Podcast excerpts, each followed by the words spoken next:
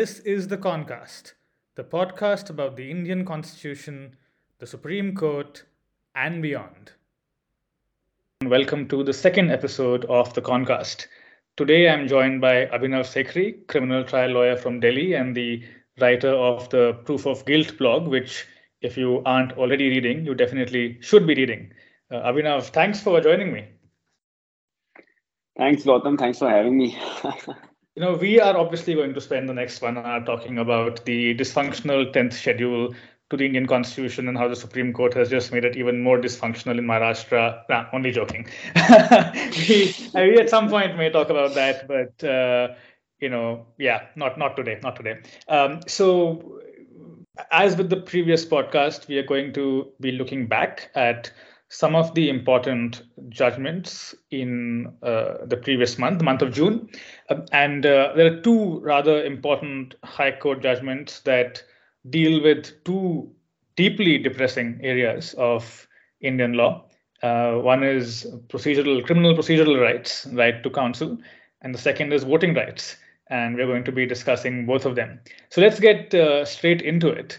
The um, the first one pertains to Satyendra Jain, the Aam Aadmi Party MLA, who um, was taken into custody by the uh, Enforcement Directorate, the ED, uh, towards the end of May, and uh, one of the one of the requests he made and the petitions he made was uh, was to have his lawyer, his counsel, uh, in uh, present within visual range while he was being interrogated. That request was declined by the High Court, and uh, Abhinav, you've written a blog post about that. So maybe you can take us briefly through what the facts were and what the court held. Yeah, sure. So, uh, Satyendra Jain, who is still in custody, I mean, he was he was shifted to a hospital in the middle. Satyendra Jain was arrested by the Enforcement Directorate, and during his period of custody, his lawyers moved an application before the trial court asking not for the lawyer to be present next to him in side by side or something during his questioning, but in terms of orders that are frankly passed quite often in Delhi, or making a request that the counsel be within visual range but outside of earshot, so that there is some sort of uh, how should I say this? Some uh, assure, assurance that you know both the the counsel and the client have that nothing untoward might happen. The trial court again like I, like Gautam you already said the trial court agreed to this request. This was challenged by the enforcement directorate before the Delhi High Court which on it on the last day of its functioning June the 3rd passed an order that an interim order rather not a final order passed an interim order that granted a stay against the trial court orders uh, directions. And uh, that basically meant that counsel for Satyendra Jain could not be anywhere near him during the questioning. And then ultimately, it was left for them to ask him post questioning what might have happened. And for the courts and Satyendra Jain to hope that the CCTV cameras in and around the enforcement directorate offices would be functioning properly round the clock without any opportunity of uh, you know anyone else such as the enforcement directorate having a right to see those tapes before they went to court to make sure that nothing untoward happened to Mr. Jain in terms of how he was questioned. And uh, it was a pretty interesting order. And Gautam, if you want, I can just uh, sort of flag the one big problem that I identified in the post as well. Yeah, just just before before you before you go there, uh, just one question. Yeah, so you said this, these kinds of orders are passed quite frequently uh, at the trial court level. So uh, in in that case, the High Court's interim order declining the request is that unusual? And does that mean that now so, in future cases it will become harder for um, people to have counsel present within visible range during interrogation by bodies like the ed so so the what made this different was the fact that this was not a police case but an enforcement directorate case. Yeah. And that actually is what the enforcement directorate really trumped uh, like trumpeted during the hearings, and that ultimately is something that the court fell for. Hmm. I'm using fell for because it it's not really a distinction that holds good when you press it for, like press it further. But uh, because of the fact that the court has emphasized so much that you know this is not a police case but a prosecution by the enforcement directorate i don't think that uh, the impact of this is going to go in normal police cases so it's probably going to have its impact maybe in the context of cases that are let's say brought by other central agencies let's say like the customs department or uh, right. other right. similar agencies. But on regular police uh, cases i don't think it's going to be uh, it's going to be important or relevant even. Right. Uh, okay. So yeah that, carry, carry on really with your critique of it? yeah. Yeah. Yeah and and that really is the point right? So how why is it important that the ed was the one or the enforcement directorate was the one that was bringing this case is that something that ought to have mattered so much for the court to have deviated from what it also acknowledged was frankly standard practice hmm. now the legal answer for the court was supplied by the enforcement directorate relying upon a certain set of judgments that arise in context of the right against compelled self-incrimination that is guaranteed yeah. under article 20 sub clause 3 that no person the, shall be compelled to be a witness against himself. No person accused of an offense will be uh, compelled to be a witness against himself exactly. And the, the critical words there being no person accused of an offense. So within the context of article 20 sub clause 3 there is a line of judgments that has held that this idea of who is a person, quote unquote, accused of an offense is a term of art. It's not just standard practice. And there is a line of judgments that has excluded persons that are being proceeded against by these central agencies, which don't register in a first information report or an FIR as it is colloquially so called. Rather, they file a complaint, and before that complaint, they may or may not proceed criminally against a person. So a matter may not go to a criminal court till they file a complaint. But the issue there in all of those cases was about what happens to that individual during his questioning, hmm. not at a point when that person is actually under arrest and in custody.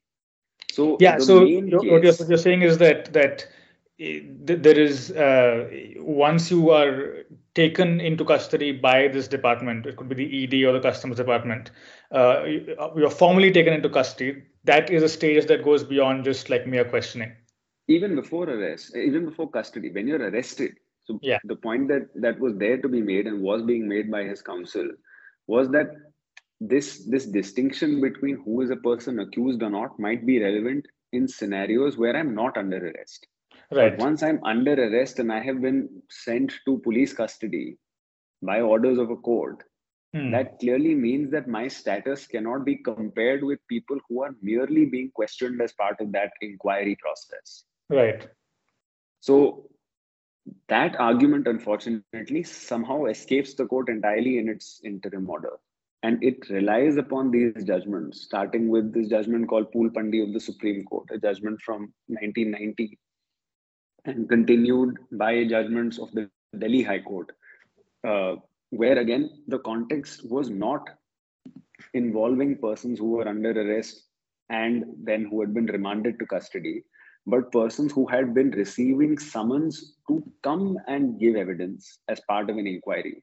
And they feared that they might be either placed under arrest or they might be forced to give confession and statements.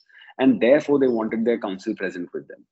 Now, that's the key difference, right? Once you are in custody, there is just hold on for a second. Go, go for it, yeah. So, so I was saying that ultimately the the issue that arises, which I mean, it's it's quite surprising that you know it, it, it's not uh, it's not registered in the in the court's judgment, hmm. is that once you are placed under arrest, you are no longer within Article 20 subclause 3 you hmm. are part of the gamut of article 22 rights that basically says that every person has a hmm. right to be defended by counsel of her choice 22 being the the provisions that set out the limitations upon preventive detention uh, yeah so the yeah. first half of 22 article 22 subclauses 1 and 2 that actually applies to normal arrests hmm. like the procedure upon arrest and what happens after that yeah 22 thereafter subclauses 3 to 7 are sort of saying that 3 says that nothing in the above clauses will apply to preventive detention and then Yeah. four to seven go and talk about preventive detention. Yeah. So ultimately, Article 22 subclause 1 is what would have been controlling the life or the fate of an individual who has been placed under arrest. 22 Right. clearly says you have a right to be defended by counsel of your choice. Mhm. And none of the judgments that the court relies upon in that in that order passed in Mr. Satyendra Jain's case engage with Article 22 at all because none of those persons were under arrest. yeah. So it's it's as if you know this the, the main issue that you had to deal with is something that you just don't deal with. So And that kind of puts these people in a, kind of a legal black hole, right? Because you are neither neither do you get Article 20, Clause 3 self-incrimination rights uh, Yeah. because you know you're deemed not to be an accused, and neither do you get Article 22 rights because Yeah. uh, you know the court doesn't apply that provision at all. exactly right. So so what happens and and the mat since the matter hasn't gone to the Supreme Court, Hmm. you will hope that when the court resumes arguments in this matter, because like we said, it was only an interim order that was passed. Hmm, hmm. So when when the court actually comes back to hear the matter in July or whenever it is that it decides to, unless Hmm. of course, because in a way the matter is infructuous for the Hmm. for the persons in question. Yeah. So it might very well be, as we both know, that uh, the parties concerned might consent to a withdrawal of the case, keeping the question of law open, as it Hmm. so often happens in these cases. Yeah. Yeah. So let's see. Only time will tell whether this question actually gets resolved or receives the kind of attention it ought to have received. Yeah, and I want to I want to just uh, you know ask you a bit about this distinction between the person who has been arrested and the person who's simply uh, being questioned. And we'll come to Poolpandi's case in a moment. I think there are some interesting Yeah. things there that are I think very revealing of the I think Indian judiciary's consistent approach towards uh, people who are accused of an offense. But we'll come to that in a moment. Uh, so is is the distinction based on a question of power, basically that when you are under arrest, that is the moment at which the state, through, through its criminal apparatus, basically has you under its control. And the distinct uh, difference in power between you as the individual and the state is or is of a great extent and great degree. The possibilities for abusing that power, you know, are, are great, and that is why there's a relevant distinction. And the procedural safeguards that you should be entitled to, uh, you know, should apply once you are arrested. See, the problem is it's this is actually something that got discussed in uh, this judgment of the Supreme Court in 1994 called uh, Deepak Mahajan. Right. And the problem is that the court even then refused to accept a consistent bright line. So I Hmm. so to just rephrase what you said, and the importance of that is like just to make it clear for everyone. Basically, there are so many stages at in in a criminal process where the target of the process Hmm. you know you are identifying that target and ultimately it might begin with a suspicion that suspicion might elevate to the level of an accusation and Hmm. then it might elevate to the level of that person being arrested Hmm. and so at what stage do you recognize that look there are these procedural rights that accrue to you and they are going to trigger from this moment do we say that they trigger from the start itself where any person any person who thinks they are being suspected have Hmm. the ability to pull that trigger or Right. that trigger is something that is a neutral trigger that gets pulled in the occurrence of a of an event Right. our model is very clear our model is not the like you know the person has the ability to pull that trigger there is definitely a line but Hmm. the problem is there is no consistency within that so what you are arguing that is is the moment of arrest that you know critical moment the problem is that argument has been rejected by the supreme court in deepak mahajan. Similar situation where it was an arrest of uh, a person by a central agency. And that person said that look you have to treat this logic of accused person consistently across contexts. Hmm. like you have to basically ultimately draw a line somewhere. So is it arrest? Is it the lodging of an fir where i get named as an accused? Right. is it not arrest but is it the moment where a court after my arrest says that okay this person ought to be kept in custody as well so Right. just to make that uh, sort of link that with the law the law is that the police have the right frankly to arrest anyone if they if they have the reasonable grounds of suspicion mm. and keep them in police custody for up to 24 hours. Mm. After which, if they think that a case ought to proceed, the police has to go to court seeking further custody, mm. or that person will be released from the police station itself. Right. So that's a third kind of scenario, right? So it's not maybe arrest, but it is arrest post 24 hours that really sort of identifies you as an accused person for the process. Mm. But the Supreme Court and Deepak Mahajan refused to buy an argument that wanted consistency across contexts and says that you know this logic of accusation and accused it it is going to be different in different contexts. So basically, if you are arrested, that automatically does not make you person accused of an offense under Article 20 sub clause 3 was right. the long and short of it which is problematic at multiple levels because not only does that really shortchange individuals who are facing the brunt of this process, it also contributes to a lot of inconsistency across the law itself, right? And for no for no reason whatsoever. Like there's nothing gained by doing that. So, so you're, you're saying you're saying that that what we do need is a bright line uh, you know an objective trigger yeah. that uh, that you know comes into play and then says okay at, at this stage of the criminal process uh, that is when the procedural rights the safeguards that an accused person or a person who is you know of interest to the criminal process and to the state can activate uh, and if there was that bright line where would you place it where, where do you think it should be placed no, let me clarify i think actually my I think a mixture of both is how the law can work, mm. right? So I don't think that a system that is entirely based upon identifying objective scenarios to, you know, insert uh, rather activate procedural rights can work fairly. I think the option should always exist with the individual also to actively go to court. And in some cases, you find that existing in India. Just to give you an example, in bail matters, you have the mm. ability to go surrender yourself right mm.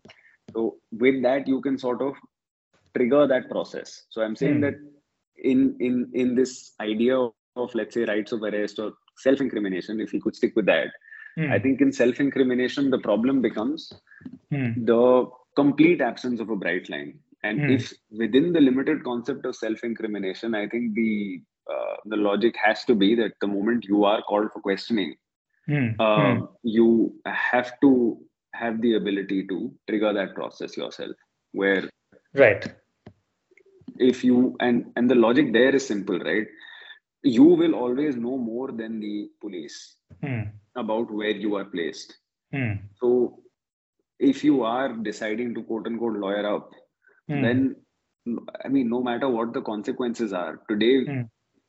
it's the you know the argument that is against let's say extending a right to counsel in this situation is oh wow the probe is going to get halted because a lawyer is going to obstruct or obfuscate the process which is mm. not the case mm. i hmm. mean it happens across the world i mean it's it's not that investigations don't happen in in the in the united kingdom or the eu or even in other part like in south america for for that matter mm. where you do have the ability to have counsel with you even when you are called in for questioning yeah yeah i mean so I think make sure so actually this this really i think this is good because this this takes me to the point in Poolpandi that i want to flag yeah yeah yeah, yeah. Uh, because uh, there is so in Poolpandi there is this line right where they say that um, for so this is with respect to uh, this is with respect to uh, you know when the right kicks in and what the court says is the purpose of the inquiry under the customs act and other similar statutes will be completely frustrated if the whims yeah. of the persons in possession of useful information for the departments are allowed to prevail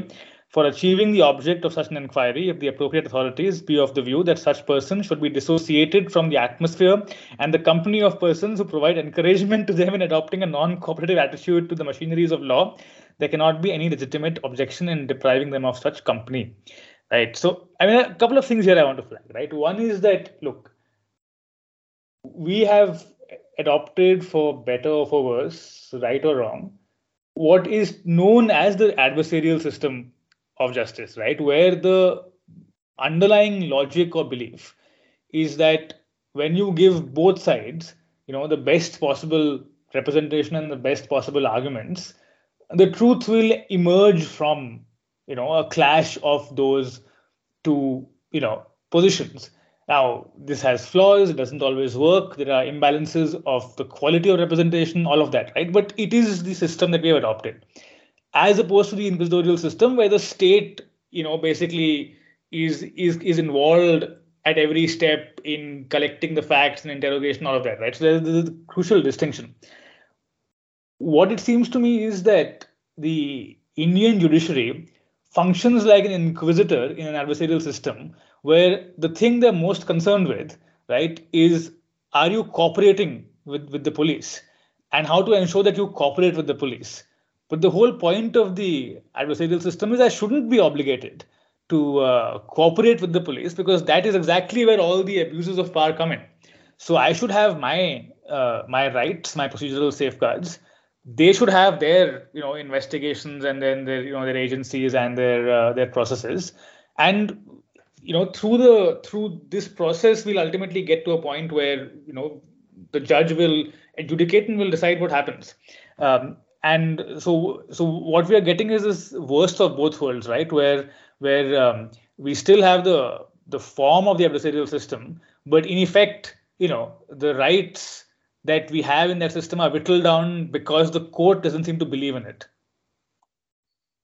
so it's a it's a really important comment. And just one thing on that, on the larger adversarial point, and then we can maybe come on Poolpandi for a little bit.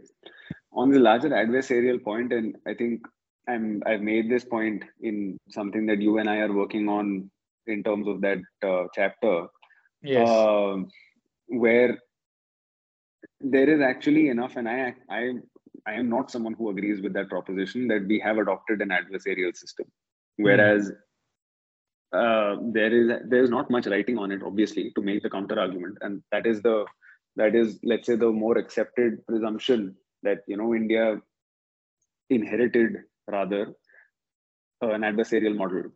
But everything that you look at it actually suggests that it was it did not inherit an adversarial model mm. so there are two levels to that argument i don't think i need to make the first one to to actually demonstrate that our model in its substance mm. is not as adversarial as people might make it out to seem. Mm. And hmm. there is a nice uh, article, like this, probably one of the only ones I read, that likens the Indian system to the inquisitorial model, so it is called. Let's say that was prevailing in France at the time, in the 1960s, mm. that is. And mm. that comparison actually still holds good today. So I was I was reading a book on like French criminal procedure, the French criminal process, Mm. And you'd be surprised as to how similar things work, right? Mm. And another great source on this is, uh, let's say, Mirjan Damaška's book on like, basically what happens with with those arguments is that if you pass through that logic of you know what uh, uh, I don't know what you're sorry yeah so the faces of uh, state. Oh, okay. I'm so sorry, Gautam. I'm not uh, familiar with the. It just uh, did no, no, carry on, very, carry on. Very cool. No, so I was I was saying that in Damaška's work, what you find is that if you if you go beyond just you know what the what the legal system might look on paper, but you look at the substance of it, it mm. seems that uh, th- there is a larger identity, let's say, of an adversarial system or a continental system and the hmm. larger identity that is there within the Indian system is actually much more like a continental setup. And mm. one of the key assumptions that is common for both, and hmm. which is not true for an adversarial setup, is like you said, is this idea that you are supposed to be competing. Mm. Whereas if you look at the, and this is not something that has been sort of imported by the judiciary, this is something that has been there from the start in terms mm. of the codes that came in. And also in terms of how the uh, the British during their time and now obviously the Supreme Court itself has argued they they look at the police not as an agency that is out to prove its version. Mm. The police is out to find the truth, right? So the mm. the idea that an objective truth can be identified or mm. closely approximated through the agency that is the police is something that the Indian judiciary really sticks to very closely. Mm. And given that that is one of your core assumptions, a, a, a, posture of an accused that I am going to have rights that are going to obstruct this truth seeking exercise is mm. something that just does not fit right with this overall model. Yeah. Which is why time and again you have the judiciary coming down very heavily against persons where it seems to them that look, you know, you can't do this. You have a duty to cooperate. You might have mm. a hmm. right to stay silent, but you have a larger duty to cooperate so that we can all sing, dance, and come to the truth at the end of the day. And yeah, and that's what I think. Even though it might not be stated as often, and even though it might get blurred because you know the Indian legal system borrows a lot without really identifying exactly what it is borrowing. Mm. It it ultimately creates these uh, tensions, but and, and I think Poolpandi is actually a great example of that. And I'll just come mm. like use Poolpandi as an example to make that point. Mm. Poolpandi, if you look at it, the context is critical. Poolpandi is not your regular case. It's not a murder. It's not a dacoity or something. It's an economic offense. Mm. And time and again, the Indian judiciary you can find them, you know, hand in glove with, I mean, hand in glove is actually slightly pejorative, but basically there is this synergy in visions between the judiciary and the government throughout mm. time when it comes to economic crime. When it comes to this idea that there are individuals who are actively working to weaken the economy of the state by adopting these either sharp practices, hoarding, black marketeering, and today money laundering. Mm and in the middle Poolpandi and all these are excise cases so again the logic being that these are these white collar criminals who are out to you know defeat the national enterprise hmm.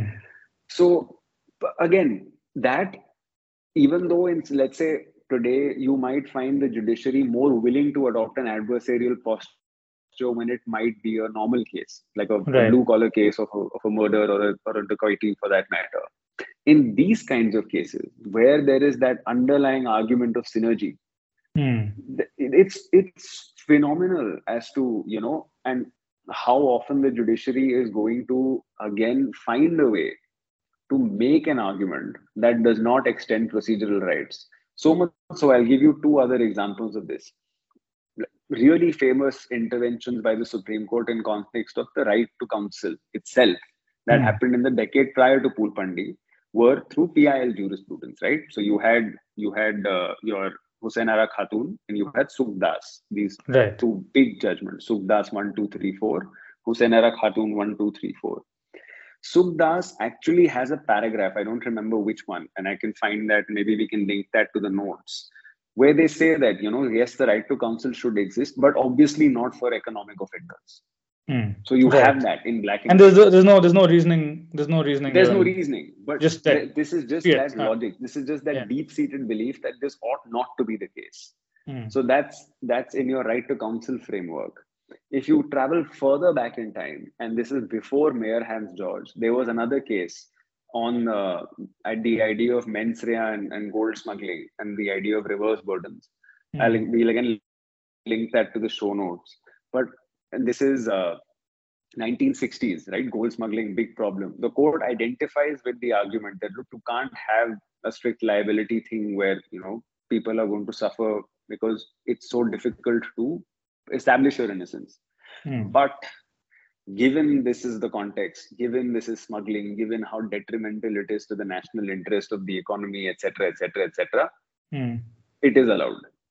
So I think from the start, till today where we are. And right now we're in june and where next month the like all the litigation community at least the, the economic offender community and waiting for the supreme court to deal to deliver that judgment in the pmla batch of matters yeah we're going to, we're going to have you back on this podcast by the way when that comes up so, so be, be prepared. So, like the day after it comes out we'll have a we'll have a pod on that. But go on yeah. Yeah so so we're, we're there right? And and actually i think that even if some people might be speculating as to what might happen. I think the larger history of how economic crime is dealt with in not only procedural law and procedural rights, but also some matters of substantive law. I think a lot of the conclusions of the judgment, you, I, I can uh, imagine what they might be if uh, if the larger trends of the Indian judiciary are something to go by.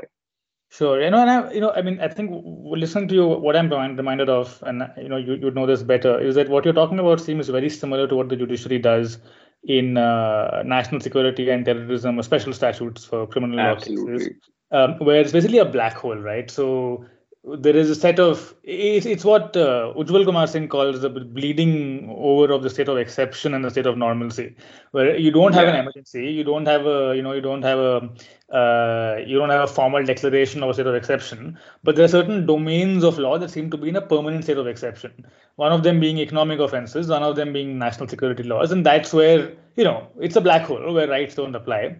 And what really struck me was when I was reading Poolpandi, uh, you know, after you mentioned it in the blog, uh, there is this uh, there is this line. Let me see if I can. Um, yeah, yeah, here. So the line is that the relevant provisions of the Constitution in this regard have to be construed in the spirit they were made, and the benefits thereunder should not be expanded to favor exploiters engaged in tax evasion at the cost there of the public exchequer. So the, the assumption there is that uh, somebody who is being called in for questioning is presumptively guilty, right? Is presumptively an exactly. exploiter engaging in tax evasion, and you don't want that person to be taking undue advantage of, uh, you know, of of the of the legis- of legislation and rights.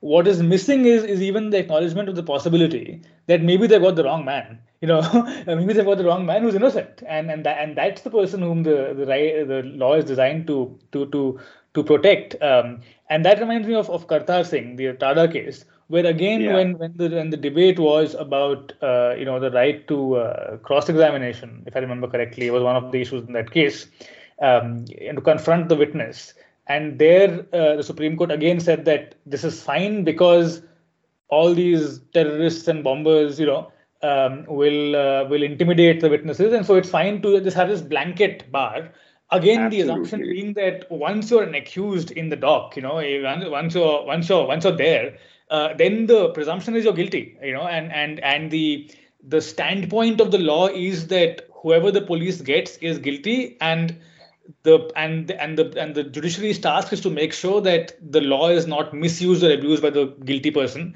um, and you know whatever happens to innocent people is kind of collateral damage in that whole unfortunate situation right?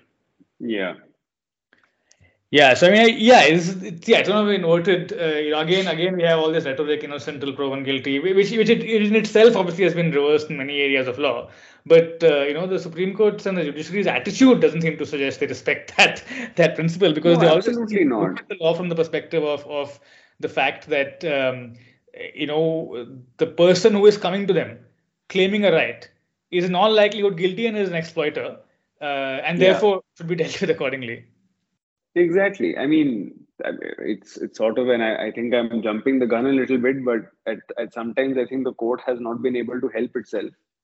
Hmm. And uh, as we saw very recently, where phenomenally, uh, you know, there is parts of a Supreme Court order has found itself in an FIR.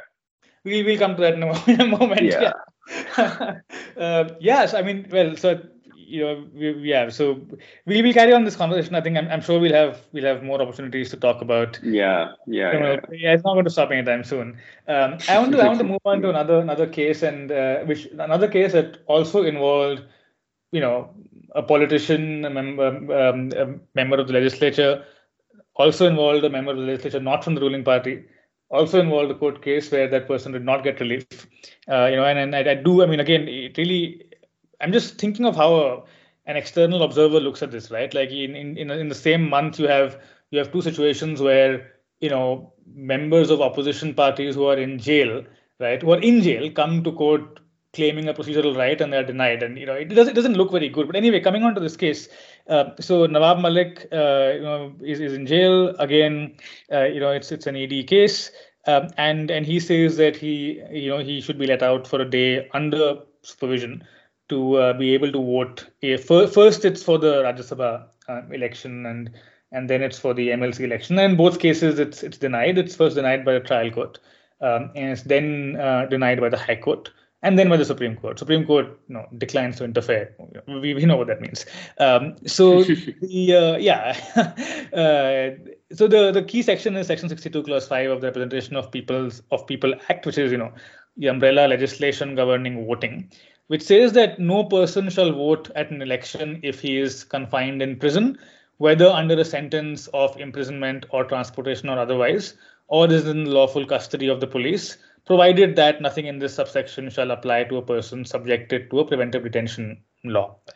So that is yeah. the text of the section. That the two things here. All right. One is that the argument made was that what this section actually talks about is people who are physically, you know, if you're if you're physically in prison, right, uh, then you you can't really vote in prison, so you can't really uh, make a claim for setting up like polling booths and so on in custody or in prison. It doesn't really prohibit, you know, you making an application to be released so that you can go and vote. That was that was one argument made. So a statutory construction argument. Um, and yeah. the uh, second argument was that um, when you're talking about voting in Rajya Sabha election or the MLC election, you're not really voting for yourself. You're representing your constituency, right? So you know you as a as an elected le- member of the legislature, for these votes, uh, you are uh, you are casting a vote on behalf of you know exactly your, your yeah. constituency, and none of them are in jail, right? So you should be allowed to do that. And both these arguments are rejected, and there are a few things here that I think are worth highlighting. Uh, the first is that uh, the uh, special court, uh, which is the first court to deny the, the request, so it treats Section 62 of the Representation of People Act, People Act as an absolute bar. Um, so it, it, it picks the interpretation that it also excludes under trials per se. You know, so it, it, it, it, it the moment you are in jail or in custody, you lose the right altogether. It's not that you can't, if you can't physically vote, you can't ask for it to be brought to you, but you just lose the right altogether. And to justify that, it says that the right to vote is a statutory right and not a constitutional uh, or a fundamental right. right. Now, this is to me one of the most bizarre and bizarrely depressing parts of our judicial history. But, but uh, Gautam, it's coming from Supreme Court itself, no? I'm, I'm, yeah, so I'm, so I'm coming to that, right? So I'm coming to that, right? So this yeah. is exactly this is the history. So in 1950s is the first time when the Supreme Court yeah. says that the right to vote is a statutory right and not a fundamental right. Um, it does so on the basis that the fundamental rights chapter does not explicitly guarantee a right to vote, ignoring yeah. the fact that article you know in 320s there are provisions that specify that elections will have to be on universal suffrage. There is a right but yeah it, it ignores that. You know it then consistently has that position for the next 30 40 years. Um, Maneka Gandhi comes along that uh, gives us a panoply of rights under article 21 we have all kinds of rights apparently. Right to sleep right to i don't know you know you know you know what it is right? Right to everything. But we somehow still don't have a right to vote under article 21 right? So we have everything we have, has been given to us but still voting somehow the most fundamental uh, democratic right is, is still the supreme court doesn't see fit to read that into article 21 which is supposed to be a repository of everything in life right? So that is one instance of you know yeah, I mean, it seems to me little inconsistent. Uh, and the second is then that when it comes to really irrelevant things like nota, for example, right? So to yeah. to direct or to command nota to come into play, Supreme Court says actually the right to vote might be statutory, but there is a freedom to vote under Article 19.1a. Voting is a political expression, so you know it's it's it's a right guaranteed under Article 19.1a. So we say, fantastic, great. I mean, finally you have seen the light. Uh, you've actually found a way, a good, a good interpretive way to read in the right to vote into the constitution, which is something you should have done decades ago. Better, better late than never, right? Except that when it after that, when it comes to actually people saying to the court, look, we can't vote. You know, our, our literal right to vote is is being infringed court says, oh, sorry, statutory right, not fundamental right. You know, and it's just this kind of, of, of flip flopping, inconsistency, this kind of really self-serving stuff that it is really infuriating, right? Because um, uh, you first say, yeah, fundamental freedom to vote, and then when it comes to applying it to an actual person whose actual right yeah. is being infringed, you just like pretend you never said that.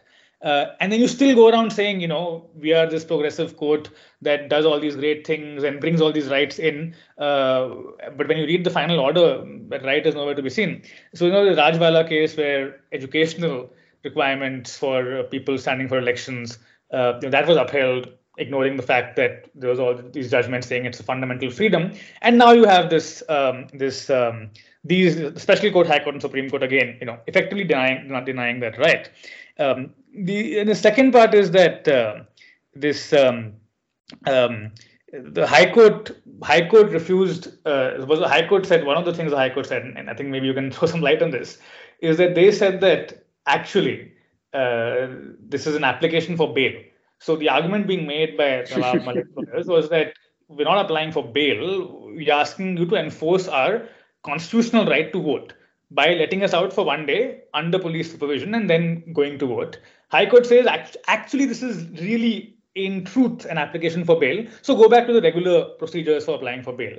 Um, now, I mean, again, it seems to be to me, you know, on the one hand, you know, judiciary is like procedure is the so-called I hate the word, but handmaiden of justice. You know, we step in and we, you know, to to ensure substantive justice, we will override all kinds of procedure, including today overriding the speaker's uh, discretion to, to, you know, uh, conduct uh, proceedings in the House. But somehow like at odd times the the court remembers that there is something called procedure. You know like what, what's happening here? You know I, what, what do you think of this uh, this whole bail argument the high court makes? I mean i think the bail i think in this context it's really interesting the statutory construction argument was being made largely because the 62-5 route right has been blocked to any person because of the Supreme Court having upheld the constitutional validity yes. of this denial of the right to vote to yes. accused persons and persons of preventive detention, like suffering preventive detention. And I'll just take two minutes on that because I think there's an interesting history there. And it's a 1997 decision of, I mean, it, it's an Article 32 challenge, which is you you don't see too much in the petition, but to the best of my knowledge, I think it was a PIL that was brought. Hmm in Anukul Chandra Pradhan versus Union of yes. India. Yes. Anukul Chandra Pradhan is an advocate, I think, who is now a senior advocate. The respondents included uh, the now Supreme Court Justice A.M. Khanwilkar for the Election mm. Commission of India. Oh, I see. and uh, and uh, a bench of the Supreme Court. This it was, I believe, a three-judge bench, including the CJI. Mm. Again, like you said, relied upon this idea that it's just a statutory right and therefore did not even involve Article 21. Yeah. In a challenge that was, you know, right up there for the taking. If, hmm. if something is as fundamental as the right to vote, then why should an under trial, and this is not even a convict, just merely because you are in prison. So, in hmm. let's say other jurisdictions, what happens, and this is a, this is a raging debate in the United States in various parts of the United States in the concept of disenfranchisement and mm. and it links back philosophically to this idea that your criminal conviction sort of completes your othering from society yeah yeah and therefore the the the idea of you being a member of society or mm. of, of, part of the as a citizen mm. you do not deserve these rights anymore and therefore hmm. by virtue of your conviction you will be disenfranchised yeah. but here even that philosophical argument does not stand because all that has changed is your status, where you yes. are no longer at liberty, you are in custody. Mm. But your presumption of innocence still holds good. Mm. In spite of all of this, the court, without engaging with anything, but simply agreeing with that logic that it's a statutory right and not a fundamental right, said that it's a reasonable classification because people are detained. Mm. I mean, I, I really fail to understand that. And well, that's a yes, it's like, it's like a tautology. I mean, you know, if people are detained, exactly. that's the classification. But you know, like, what is the you know what is the actual distinction? You know, it's, it's a bit like saying right? that I, I, will jail all people with blue eyes, and the court is like, yeah, yeah. blue eyes, non-blue eyes, classification. Yeah, but sorry, yeah. go on. Yeah. I don't need, like you said, so I don't need to interfere with this exercise of discretion made by another authority. So, uh, so on that, because of this, they made this novel argument that look, my status of being an under trial is something that is there, but what matters is where I am, mm. right? Yeah. I think if the court would have engaged with that argument, there was something of interest there because I think if you want to argue it both ways, you can really say that that construction may not hold good. Because mm. if the idea is that if you are confined in a prison or is in the lawful custody of the police, even mm. if hmm. you are on bail, you yeah. are still in the custody of the court or yeah. of the police yeah. for that day yeah so yeah in fact, I don't think the court was wrong in the sense that if they would have applied for bail, Mm. the only way that they could have gotten this right is that, see, I'll just read out 62.5, Mm. just that one clause which says no person shall have uh, shall vote at any election if he is confined in a prison, Mm. whether under a sentence or otherwise, or is in the lawful custody of the police. Mm. Now, if you are being released only for a day, that release is going to be within the custody of the police. Of for course. that Yeah. immediate purpose. Yeah. Because yeah. you will be sent under escort, etc. etc. So Hmm. Even though you're logically so only in bail does your custody end up being of the court. Mm. So Mm. bail as a logic essentially means that you are still at liberty, but Mm. at, at a fundamental level, you are not at liberty entirely because you are still within the court's custody. You have Yes. executed bail bonds and you have given court a guarantee that I will appear when you ask me to appear. Yes. But 62.5 does not refer to custody of the court, Mm. which Hmm. is Ah, people on bail Right. may still have a right. Right. So, Yeah. in fact, if they would have applied for bail, even interim bail, Mm. that I would think that that they would have the, the court could have di- dismissed this petition by saying that look 62.5 would still act as a barrier Right, unless yeah. you ask for interim bail Correct. and then on interim bail you decide but Hmm. here they they never argued interim bail they only Hmm. argued on their idea of a right to vote and the court therefore didn't get into the argument of Mm. is your right to vote a good enough reason to grant you interim Grant bail? you bail. Yeah. that would yeah. have again been an interesting question because right now you don't base, bail and interim bail are entirely concepts of judicial discretion Yeah. Yeah.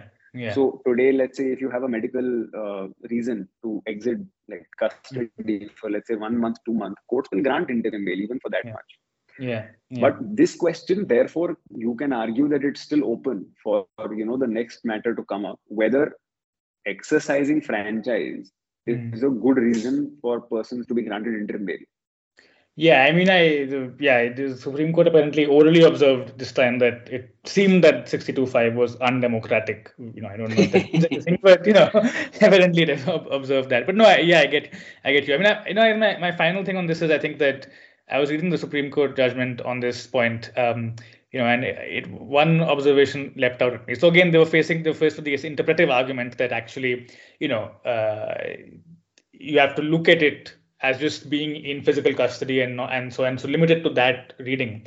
And the court says uh, we can't do that. We will look at only what the law says. We can't go beyond that.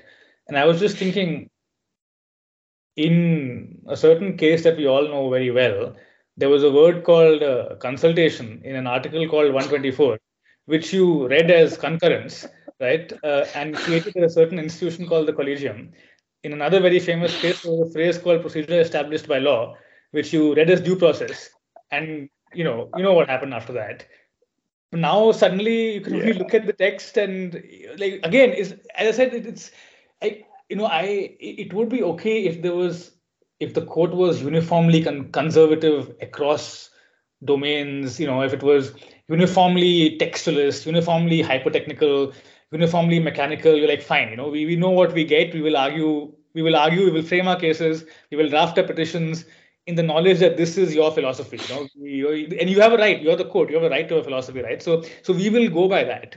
But yeah as i said what really infuriating is that you're doing one thing another thing no one knows when you'll take it into your minds to to completely switch your philosophy. And yeah it's it's it's not how a judicial institution you know really can you know establish a certain kind of consistency over time. It really then becomes a you know who's the judge yeah, which of course it, that legal strategy is always looking at that but this takes it to a, a certain kind of um, a, a limit which i think really brings me to the the final case and we have about 10 minutes left to talk about that uh, which is uh, the Oh, uh, may, I just wanted to make a quip there Yeah, yeah, yeah, I've been, I've been, dying, I've been holding it in because basically that I mean, if an individual can contain multitudes and therefore contradictions, a polyvocal court like ours is obviously going to uh, result in Sure. enormous Sure. multitudes. sure sure sure The problem uh, being that some of them end up being slightly uh,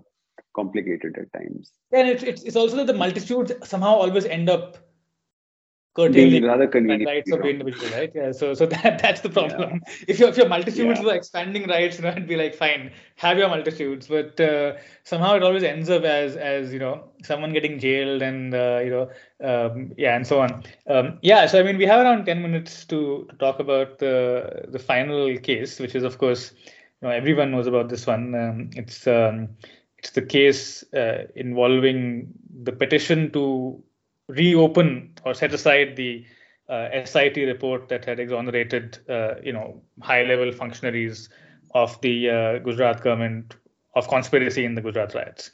So, you know, I have some a couple of points to make about this, but before that, on the substance of it, right? So this came to court as something called a protest petition, which is pretty much, a, you know, a unique thing that our courts have developed so maybe you can tell us a little bit about what a protest petition is, and in this case, what standards were applied to review, you know, or adjudicate, given that this was filed as a protest petition. Yeah, no, no sure. And the problem became in this case, uh, and I I recently only read it, uh, and the problem became that you know this unique uh, procedure met an even more unique procedure created specifically for these cases. So on mm. on on on the protest petition, basically the idea being that look, in a case that is investigated by the police, uh, the Supreme Court itself actually in the mid 1980s recognized that look, the the the magistrate has always had the option to disagree with the conclusions that a police might arrive at at the end of its investigation. So even where a police officer says we should prosecute this person the magistrate has you know independent judicial discretion to disagree and say no there is not enough. This case should not go ahead. It'll be a waste of time or resources etc now that had been the law since like, donkey's years. But in the mid 1980s the supreme court said that look it's not enough for this just to be there how do we make the victim a part of this process? Because ultimately you know everyone started to recognize that without representation the the court would not be actively you know assisted by a person or by the site that was there to show what might be lacking let's say in the police investigation. So uh, the Supreme Court gives its imprimatur to this protest petition logic most clearly in the 19 mid 1980s the logic itself, and I had written about this a long time ago, it actually is something that is part of the system even from before independence. So it was something that was called a Narazi petition way back when, where mm. you know at the at the level of local high courts you find these cases that are talking about Narazi Narazi petition, Narazi mm. petition, and like, what is a Narazi petition?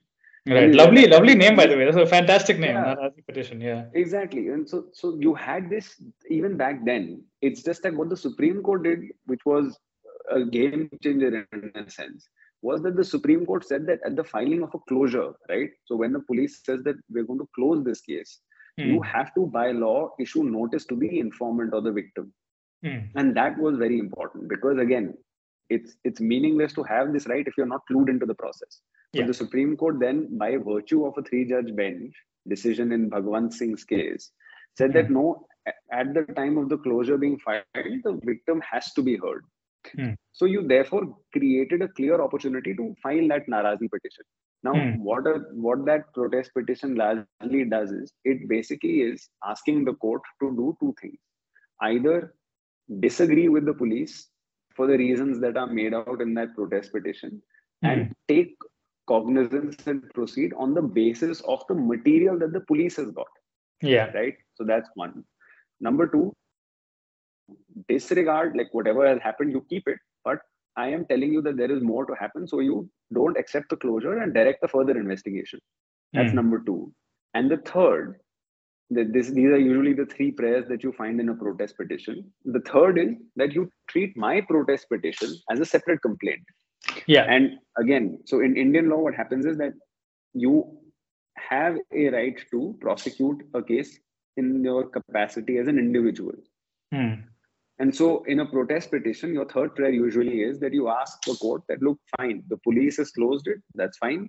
There is enough material. You treat my protest petition as a complaint. I will show you hmm. that there is here enough material yeah. to prosecute this case. Yeah. So, you start it, and then if you want to dismiss it as a complaint, you will do it. what happened in this case, and at least this, this is what I was able to understand. Again, I might be wrong given that I've only read it very quickly. It seems that this this protest. So the cases happened first in 2002. Then a complaint came to be filed in 2006 and was not really acted upon. And mm. then that complaint reached the Supreme Court at a time when it was constituting the SITs. It right. passed a direction for the SIT to also, quote unquote, look into the allegations in this complaint. Yeah. That SIT files a closure in 2011. That is what the complainant challenges in a protest mm. petition mm. and loses in the the pro, the closure gets accepted. The protest is not accepted. The closure mm. report is what is accepted. The High Court, there is a revision petition filed. The High Court dismisses that revision. Mm. And then ultimately you reach the Supreme Court. Now, what yeah. the Supreme Court interestingly said, because one of the arguments that was made was this that look, in a protest petition, treat it as a normal complaint and you start the process for a complaint. Like, why was that not agreed upon? Right. And there the Supreme Court interestingly says that look, this was not a case that was following the normal CRPC process. Right. Which is really interesting, right? Because it, it effectively says now to the parties that look, you all had agreed that we were following this slightly strange procedure that we had cooked up as we went along, because at that point in time, everyone believed that it is doing justice. Mm. Mm. But everyone also agreed that it was a clear departure from the established procedure. Yeah. It was not the established procedure. So yeah. therefore, today you are stopped from now trying to go back to that regular procedure. There were only two things that could have happened. Either you convince the court that this closure ought to be disregarded, or you convince the court on further investigation. That is it. So this could not have been treated as a complaint. Yeah, but I guess I, I guess my, my question yeah, my, my, yeah, my question there, I think just like maybe you can just view it into your response, is that so you've yeah. dispensed with the CRPC right? Um, you have yeah. this this this this autonomous procedure, right? Uh, that that is going on. So, in on what basis or what standards or principles, right, is the court then adjudicating upon this this petition? If it doesn't have, you know, kind of a say objective set of standards to go by. No, absolutely. And so, two levels on that. The, the protest petition is actually not part of the CRPC to begin with. Exactly. So you are you are at the first level itself dealing with an autonomous procedure that you yourself created some years ago, or at least stamped and some years ago as you know being the right thing to do. Hmm. Then now you created a process for this case to proceed in a certain way, and that's what again and again happens in these cases where the Supreme Court creates rights, right? Hmm. Where you don't identify a procedure to it to its entirety and therefore it gives the supreme court or any court for that matter a legal room to do frankly whatever it feels like without it's an expansion of expansion of judicial power without exactly. checks that come with it yeah Exactly. So I'm saying there are so when it happens in other, and I'm saying this is the same side of the coin. And let's say the PIL jurisprudence. I was, I was just going to, yeah, yeah, Article 21. Yeah, I was just going to say that. Yeah. yeah so it's it's the same side of the coin where ultimately that is also happening unprincipled in an unprincipled manner where you don't really know in what cases it can happen, it shouldn't happen. So ultimately, it's down to the specific judge who is dealing with the matter, like we saw in Poolpandi's case to yes. issue a diatribe about individuals who are systematically out to ruin the economy, etc., etc. Mm. And so, therefore, in this kind of a case where you know it is down to the court then to do whatever it wanted to do in terms of the procedure that it itself had created. Right. Eleven, right. I mean, seventeen years ago now. Mm. What, mm. fifteen years ago now. Mm. So ultimately, that was that was a little peculiar. But again, the, the case itself has followed a peculiar procedural history. So I guess it's par for the course that way. It's sui generis in a certain way in our in our, in our like legal history and our, our criminal, yeah. criminal history. Yeah.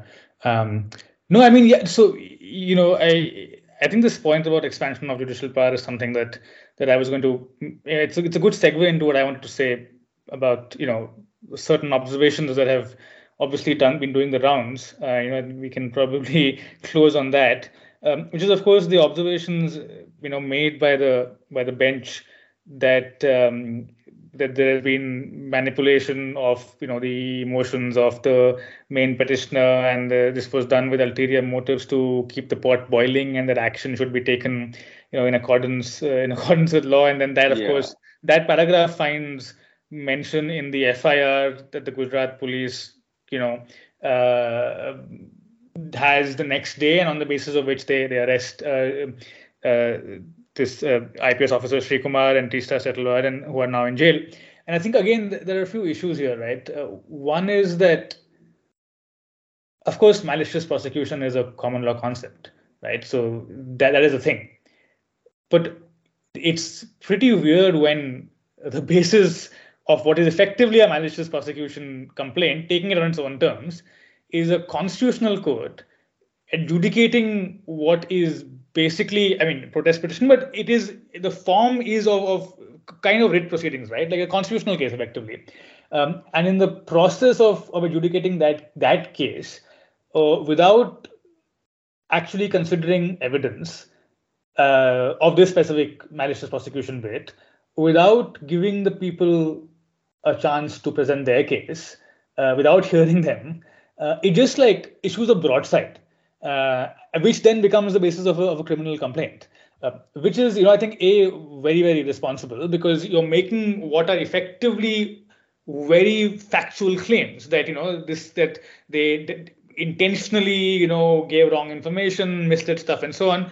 As the highest court, you know, you can't uh, you can't be saying that kind of stuff um, as if it was like a WhatsApp forward because you're not a person you know who has your phone and is is is, is creating a WhatsApp forward, the Supreme Court, on the basis of whose pronouncements, all of the state machinery can be set into action. So in that sense, it, it's an even greater obligation upon you to watch your words. And it also strikes me that that historically, right, and people have made the point that there has never been accountability in our history for riots, right? Now there has never been any accountability at the state level, and so the courts have always failed in that regard what I have noticed is that that's obviously true. But what the courts normally do is that if they find that there's not enough evidence, if there's not enough, you know, um, stuff there to to hold authorities accountable, and if they're holding against whoever's filed the case, they they're pretty careful to really couch the judgment in very neutral terms, right? So it's it's not meant to be it's meant to be a verdict on the case and specifically given the politically fraught nature of the case and the, and the kind of case it is you are meant to limit yourself to that. You're not meant to turn it into a referendum or a verdict on the people who are involved in the case. Uh, and normally the court doesn't do that. And and this is again something new in that for me it's the first time that that the court has has done this where it's actually uh, in this kind of a case involving riots that led to you know mass death um, very serious uh, issues, it's it's gone after the petitioners in this way. Uh, you know, and in a certain sense, you know, I I was I was 14. I think I was, yeah, I was I was 14 years old when the Gujarat riots happened. You know, it's still something that, that you remember, uh, given the number of people who died. These are all very serious things. You know, and and in that context, to to uh, come up with statements like people in the air conditioned rooms you know are you know have no idea what's happening on the ground. Again a very very common common whatsapp trope is ultimately just very immature of the court. You know it's, it's just surprising and, and saddening to see. Um, but i think to tie it back into your point this is the result of of a certain kind of expanded judicial power over the last 30 40 years that began with pils so this idea that the case can be about one thing but you as the court can make it into something totally different and there is no constraint yeah. upon you what you're doing. That's a pil innovation right? And that's what we have, are reckoning with now. And i think something that we need to uh, to, to to start talking about and because I, I, still see despite all this i still see people not making this connection. Um, and the really core point right is that what people forget is that procedural constraints, procedural safeguards, requirements of standing, locus, you know, deciding cases on narrow grounds, not touching constitutional questions unless you have to, framing remedies to fit the case, all of that, right? People keep looking at them as things that stand in the way of the court doing justice. But what people forget is that that procedural safeguards not only protect you from the state, they also protect you from the court right so they they, they protect you from 100%. the court yeah and and and like and in a democracy, we need protection from anybody that wields power. And in, in the case of the executive legislature, right, the rights, there are elections, there are courts, review, and so on. In the case of courts, what is saving us from or protecting us from courts is legal reasoning as a kind of disciplining force, right? And all these procedural like constraints that hedge in what courts can do. Um, and when you junk all of this and when you discard all of this in the quest for greater justice, it's all very nice when the court's on your side. Um, when they're not, you've just lost, you know, you've just lost your protection, which I think is what we are facing now, and that's something that we need to have a conversation about. I think. No, I, I fully agree with you, Gautam. I mean, there are more, there are, uh, you know, other examples of this that have been seen, but maybe they don't get as much attention because it concerns a very small community. I mean, one example being, for instance, the suo motu proceeding started by a high court regarding comments about judges on social media. Mm. I mean, mm. it's it's a different thing, but again, it, the underlying the, the underlying connection of you know the expansion of judicial power is mm. is right there for the taking, where you can do whatever it is that you felt like. There are no, there, it's it's literally like a no holds barred sort of scenario. Mm. And mm. and in this context, I think one one point legally also uh, that uh, you know is is there to be made is that in in this and it links back to something that you actually said is that when you're dealing with something like this when you're talking about a closure not everything in that in that closure is because that you know you have found that the allegation was false some allegations mm-hmm. they have said that we have found material that suggests that these allegations are false Hmm. For other things, they have actually found material, but they have not been able to substantiate it because you know stuff has gone yeah. away with time, yeah. or people are yeah. no longer alive, or people are no longer there to give their evidence. Yeah. Now, in that case, again, like you said, there is that level of you know this this restraint that ought to uh, ordinarily accompany mm. conclusions because you know mm. that this is not mm. this is not, not a conviction or an acquittal. This is for for whatever it's worth it was a preliminary stage. It's not the conclusion of a trial that has led to this. It is the conclusion of an investigation. And the same way that a conclusion of an investigation is treated at best as to show suspicion when you're starting a trial. The same way that ought to have been seen when you are looking at it from this other lens of okay allegations against individuals let's say who have uh, you know started the case hmm. so I, I, I sensed a little like a, a big contradiction there in terms hmm. where you know where when it came to I, for convenience let's just say the accusers when it comes to the accusers these these investigative findings become as good as conclusions hmm. that are at the end of a good pro- like a trial yeah as, yeah, yeah but when it comes to the process itself like the accused persons who they're supposed to be dealing with the hmm. court was very mindful of you know the the limited nature of scrutiny that was required at that stage and it it just didn't make sense like you know exactly what was going on in hmm. in the mind of the in, in, in the opinion where and and like you said like you know because of this expansion of judicial power it it perverts the process where tomorrow which court is going to be uh, yeah. there to stand up against observations that are made in the yeah. judgment by the supreme court of india yeah. i mean yeah yeah yeah it's these are real world consequences and ultimately it, i mean they have real world they have real world consequences i guess that's all that i can say yeah, well, that was the thing, right? I mean, it, it's it's, is that's the what you have when you that's what you see when you see this again. All of this, those paragraphs are basically WhatsApp language, something I've seen repeatedly in WhatsApp groups, right? And uh, this exa- um, this this kind of uh, air condition, this that I've seen them in, in multiple WhatsApp WhatsApp groups. Yeah. Except that you know you can fight and all that over there, but these words uh, just carry so much more salience when they come from the body that is tasked with you know being the highest legal body in in in uh, in the country, uh, which is something that they, they, don't seem to you know particularly yeah I don't know be aware of or or just you know doesn't register with them. You know where uh, air conditioned was elsewhere also. No, it was also part of the Delhi police's uh, charge sheet in, in the Delhi riots matter. So there oh, I, I, logic I, didn't, I didn't know that, but uh, but it does seem to be like a fairly common trope that you know yeah. across across various interesting forums Um, Yeah. yeah, I think I think we are, we are out of time. Uh, this is this this yeah, has been a lot. I, I this, saw uh, that. podcast Yeah. has been a lot like I don't know, um, you know, the the band on the Titanic, you know, um, uh, playing playing their violins as the as the ship goes down. Uh, but uh, no, I mean, I I wish I wish there was I wish there was something more optimistic we could have said.